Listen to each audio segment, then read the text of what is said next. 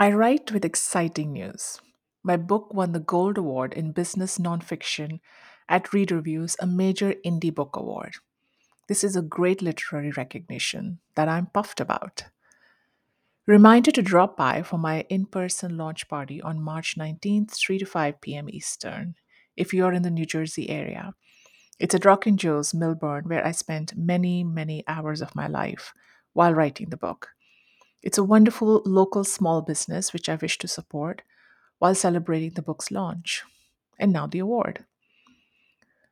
You can also join an Instagram live that my publicist is hosting on March 18th at 10 a.m. Eastern.